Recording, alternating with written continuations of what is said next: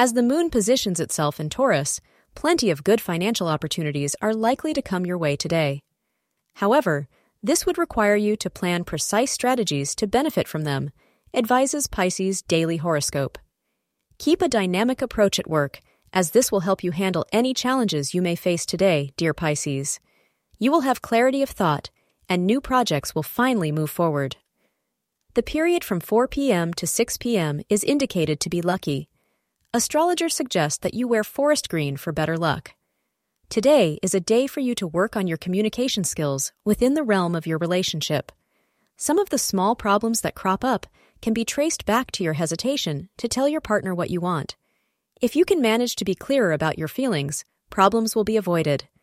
After you talk, your relationship will pick up again, and you will be glad you opened up.